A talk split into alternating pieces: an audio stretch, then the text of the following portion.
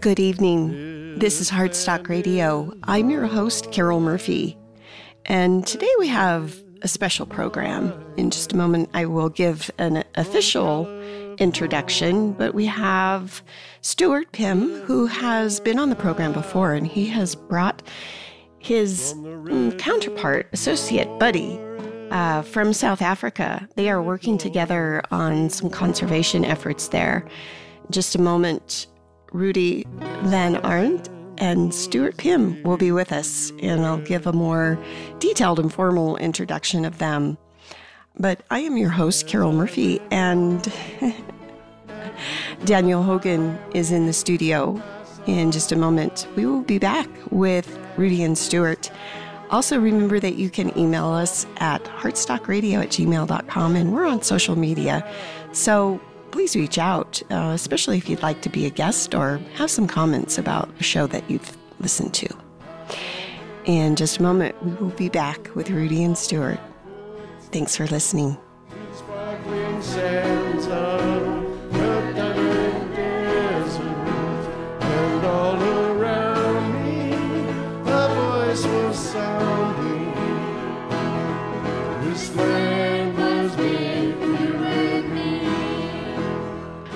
Is Heartstock Radio. I'm your host, Carol Murphy. And uh, today, I'm so happy that you're listening and that you're here. It's a special day on Heartstock. We have two guests today, which is kind of unusual in and of itself. Rudy Van Aarde, he is the Emeritus Professor of Zoology Chair, Conservation Ecology Research Unit, University of Pretoria. And uh, he's speaking with us from South Africa, we'll ask some more questions about that here in just a moment. And Stuart Pimm, uh, who is our former guest, he's the founder of Saving Nature, extraordinary professor of that same conservation ecology research unit, University of Pretoria. And he's also the Doris Duke Professor of Conservation. Um, and that's, of course, at, at Duke University. Hi, Stuart and Rudy. How are you? We're well. How are you? Most good excellent. Afternoon. Yes. Good evening. Well, it is, uh, you are eight hours. I think we figured this out. You are eight hours ahead of us. So it is uh, a beautiful morning here. We're having a lot of smoke because of our drought and forest fires. But um, aside from that, it's a beautiful morning here. What's it like there in South Africa, Rudy? And, and where are you speaking with us from? I am sitting in, at my office or in my office here in Pretoria, where we have the first day of spring out here. Not officially, but as far as the weather is concerned, for sure. the first day of spring and the end of what we consider a long winter. Is that the dry season there? Um, that you're coming out of yeah. and going into a wet season? Yes, Pretoria is at the southern edge of the African savannas, and it therefore has rain only in summer. Our rains start in October and goes through to April. And then we have a dry period from May to September, October, mm. depending on, on climate and climatic conditions. But in general, that pattern is fixed. Mm-hmm. And how about you, Stuart? Where where are you speaking with us from? Well, I'm sitting outside in in what I call my garden. It's actually the woods at the back of my house. Um, and having had two weeks of blisteringly hot weather, today is just a gorgeous um, day. It's not too hot. The, the humidity has dropped.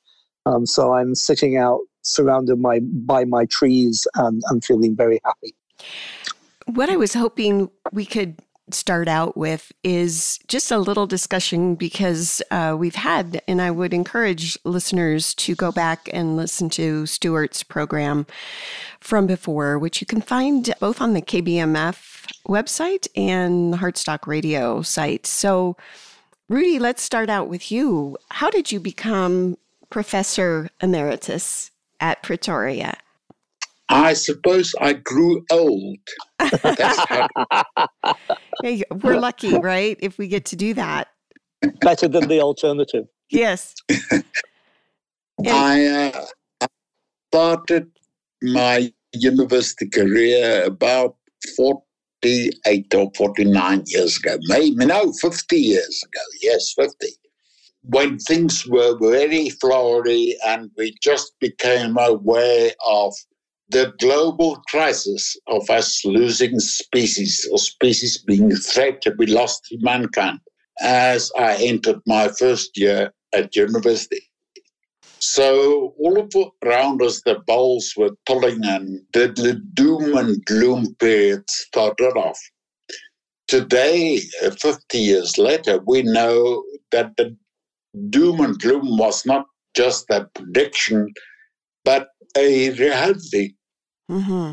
And it was a good fortune that about 20 years into my career, that I met Stuart uh, somewhere in Europe at a conference, and that our kind of buddyship started with a common interest in conservation, and it has flourished ever since.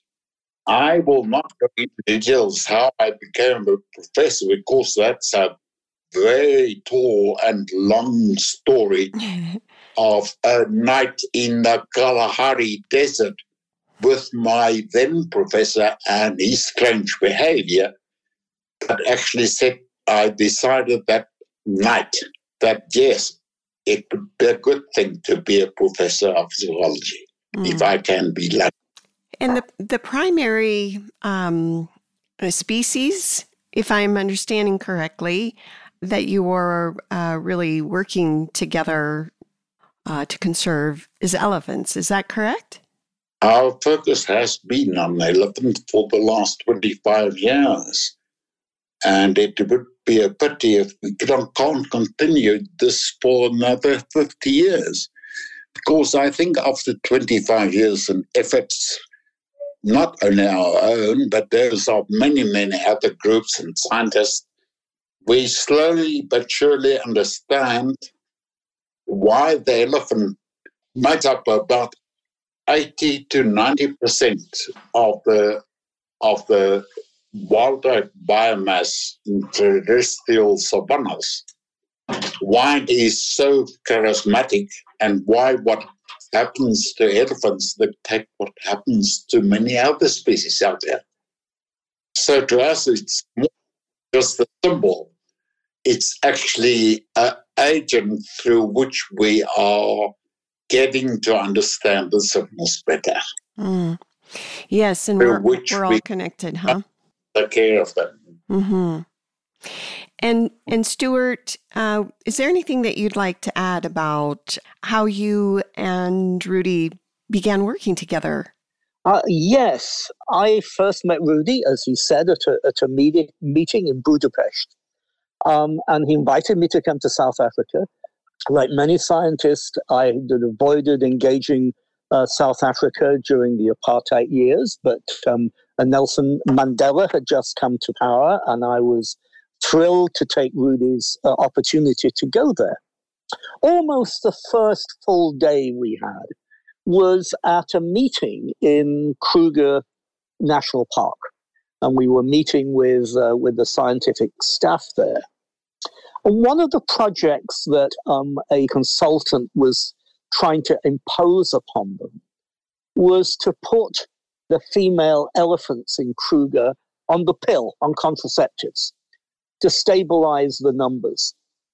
And I thought that was the most damn fool idea that I had ever heard of, um, and calculated um, just how many elephants you'd have to put on the pill turned out to be about 4,000 female elephants, which was not even remotely possible. Mm-hmm. Um, and the upshot of that was that Rudy and I started working together on, on looking at how we could, uh, as it were, give elephants freedom to roam. That, that elephants were imprisoned behind the, the fences of Kruger National Park. Um, and we needed elephants to be able to move between Kruger and particularly the adjacent areas of, of, of Mozambique. And so, uh, as Rudy says, while most of the papers we write are on elephants, we've written some on lions and we've written some on various kinds of antelopes. Um, elephants are the key because they are the key to reconnecting the, the, the pieces of Africa. That uh, the elephant populations are scattered, they are fragmented, and we need to work out ways of reconnecting those populations so that when there's too many elephants in one area, they can spill over into another area. If an area has too few, those populations can be rescued from elsewhere. And I'm, I'm really wondering the, the challenges that you've faced doing that. I mean, how has this work evolved into recent history? I, I would imagine that you've learned a lot over time. I've just recently been listening to Allan Savory's book on grassland management and desertification. Can you talk a little bit about that? Whoever would like to go first, it would be awesome. Yes. Um, I think uh, Allan's approach and, and philosophy is is exciting and interesting and insightful. But here in Africa, what he has done in Zimbabwe many years ago, it all dissolved into speculation and speculation that awaits a scientific proof. That is the big thing of that approach. But then again, I am in his favor, I have to say that all good science probably start off as an idea and speculations, and then await that as a test of good science to actually support what you are thinking or saying. I think but the elephant thing is far removed from that in as far as that we had the good fortune of about 25 years of relatively hard and fun work to get to a point where we could say that this idea that we have, we have a way to test it. We are offering a solution. That our idea is not unique. We don't have copyright in it. It has been promoted even back in the days of creating or establishing the Kruger National Park, for instance, started off as loose fragments of protected areas, which more than 100 years ago were tied together that were connected, which through those actions allowed the elephant population to increase from tens of animals to thousands. So we had some of the ecological processes being reactivated by healing the land.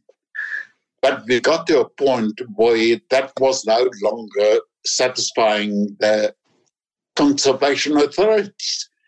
And was soon to learn that simply, even if we think of Kruger at that time as 20,000 square kilometers, in other words, half the size of, our, for instance, Denmark. We think of that as a big area. When it comes to 10,000 elephants, it's a small area. When it comes to the variety of land and living conditions, it's not catering for all this. And we have to think of how can we best extend that to actually cater for it in such a way that the animal numbers in itself will be limited by the processes that takes place on the right scale landscape.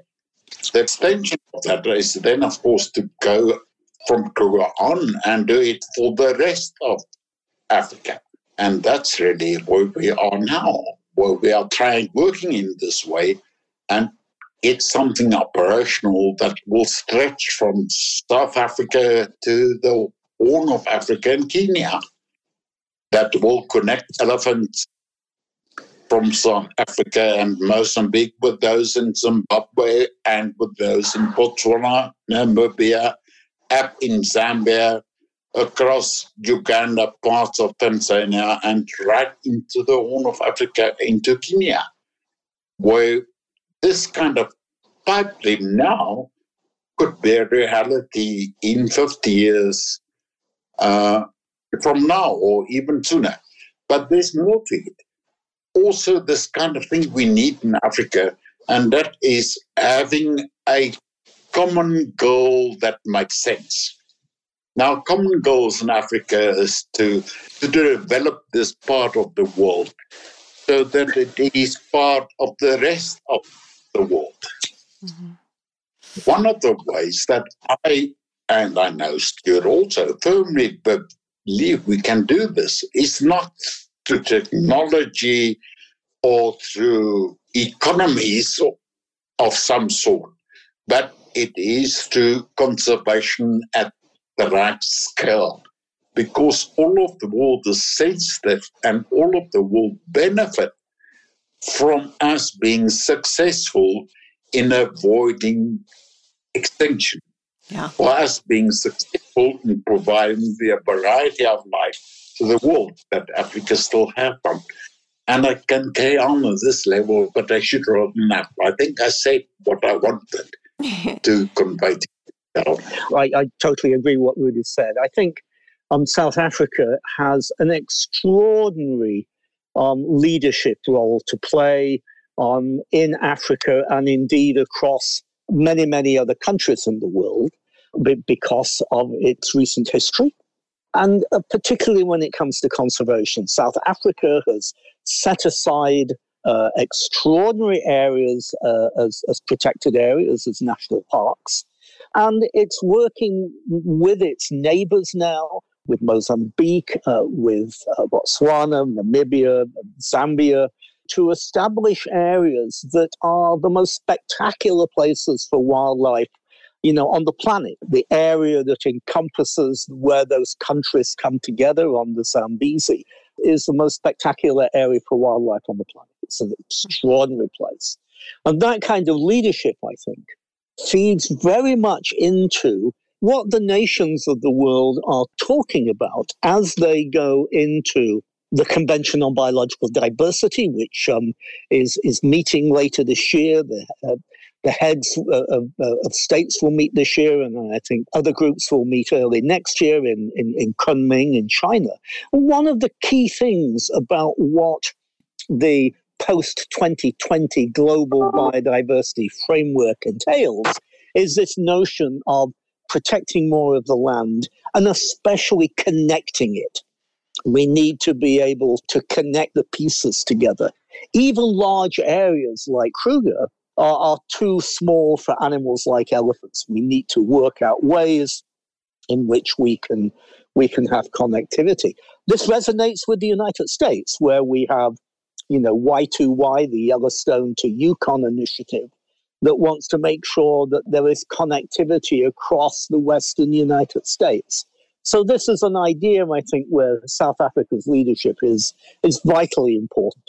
And I was hoping that we could talk about the state of elephants. We've all heard the heartbreaking and gut wrenching stories of um, not just loss of habitat, but poaching and war torn areas where certain subspecies have evolved without tusks, which seems to be helping their numbers. Can you talk a little bit about where exactly are we? Is it getting better or are we not making headway? I think it's very region specific. You have to think of Africa when you think of Africa, it's it's kind of a huge place. You can and ele- Stuart did it elegantly some years ago. You can fit the USA easily into southern Africa alone. The countries, the Africa is a huge continent. And what happens to elephants in West Africa and Central Africa, where we mainly have the forest elephant, is very different to what happens in East Africa, where we have the savanna elephant. And that again is very different to what happens in Southern Africa, where we have the, also the savanna elephant. But the important thing to note here is that in southern Africa, that's South Africa, Mozambique, Namibia, Botswana, and Zambia and Zimbabwe, those countries on their own at present have 70% of all savanna elephants living here. Only 20% reside in East Africa and the remaining 10% in West and Central Africa at the, at the perimeter Uh, of where the forest happens. So you can just think for yourself. So Southern Africa is the heartland of savanna elephants. The interesting thing in Southern Africa, in spite of all the doom and gloom messages, is that poaching is not poaching up elephant, that is, is not as yet a serious threat. And it has never been, except for northern Mozambique and southern Tanzania. Uh, Tanzania, according to some, is southern Africa, according to others, East Africa. Uh, geographically, it's actually both because it, it extends over from south to east. But the point is, here in southern Africa, collectively, were 70%. That is a 300,000 savanna elephants. The numbers for the last 24 years have been stable. We have places where we have declines and places where we have increases. But collectively, Southern Africa's elephant population is stable. Mm-hmm. East Africa have been on the increase, but in the last few years, again on the decrease. West and Central Africa, that's Zaire and the Congo, Gabon, and all those countries, where we have lost nearly 60% of forest elephants over the last eight years. Wow. Alone. Mm. That is where big major onslaught is. So to think of Africa losing elephants. Yes, it's true, but it's not true for all of Africa. Southern Africa, where Stuart and I is actually focusing our attention on elephants, is actually relatively stable. And that provides a wonderful platform from which to operate. Mm-hmm. And Stuart, let, let, me just uh, elaborate a little bit because people are always surprised by how large Africa is. Yeah. Um, Africa is three times larger uh, than the lower 48 states. So you can fit the 48 states and Europe uh, into just savanna Africa, not the Sahara, not the forest. So it's a huge area. And, and so as Rudy says, it, you can't generalize. West Africa is losing its wildlife even in its protected areas. Uh, whereas, you know, Southern Africa, you know, needs to be complemented on broadly doing a good job. And can you talk a little bit more about, we've got about four minutes left, uh, what the future holds and your, your vision of connecting all of the elephant habitats? Um, let me go first and then I'll let you have the last word. I am very optimistic. We have many, many hundreds of satellite transmitters on our elephants. We now have an extraordinarily good idea of where they go, where they can go.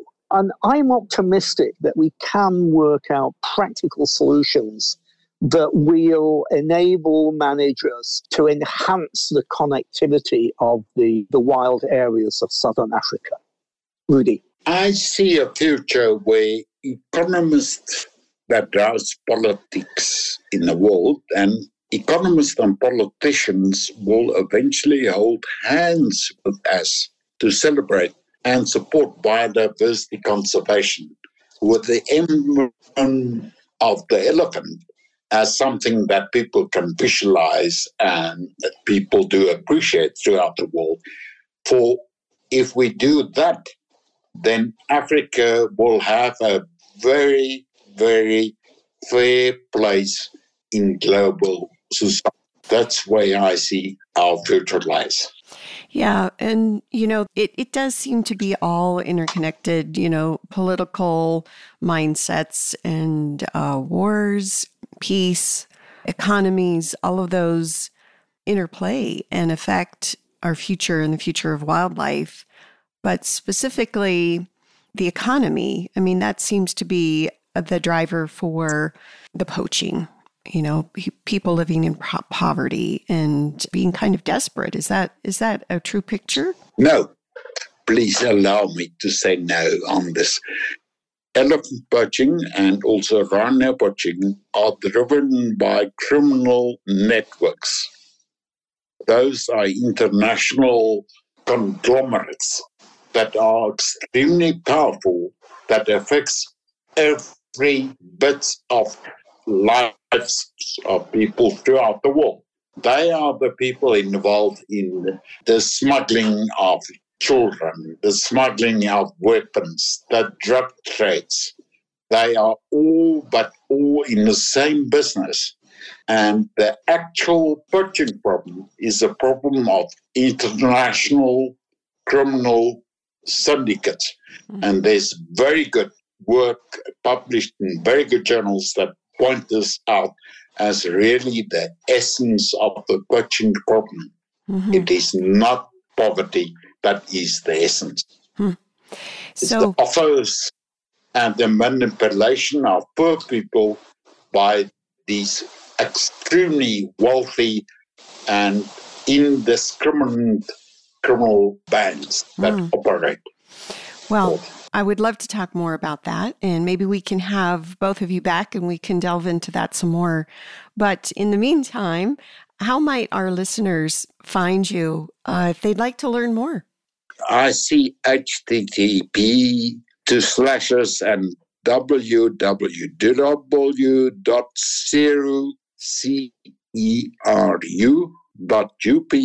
C-E-R-U, dot dot ac dot za.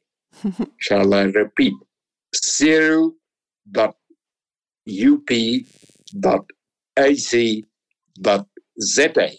Or they can merely simply put this silly or this wonderful name I have, Rudy van Aarde, on Google, and they will get to this. Yes. And to me yes. and to my purpose. And we'll yeah, we'll also put a link to you on our podcast. And and how about you, Stuart? Oh, I'm easy. Um, just contact savingnature.earth. Mm. And thanks to both of you for sharing your stories here on Heartstock. I'm just thrilled and uh, appreciate the work that you're doing. Thank you, Carol. Thank you, Stuart. Wonderful. Thank you, Carol. It's been wonderful to talk to you again. Mm-hmm. This is Heartstock. We'll see you again next week. Peace. And the dust clouds rolling, the voices chanting. Heartstock Radio is a production of KBMF 102.5 Butte America Radio. Hear our programs every Friday at 5 p.m. Mountain Standard Time via livestream at butteamericaradio.org. I saw a sign there, and on the sign it said, No trespassing, but on the other side.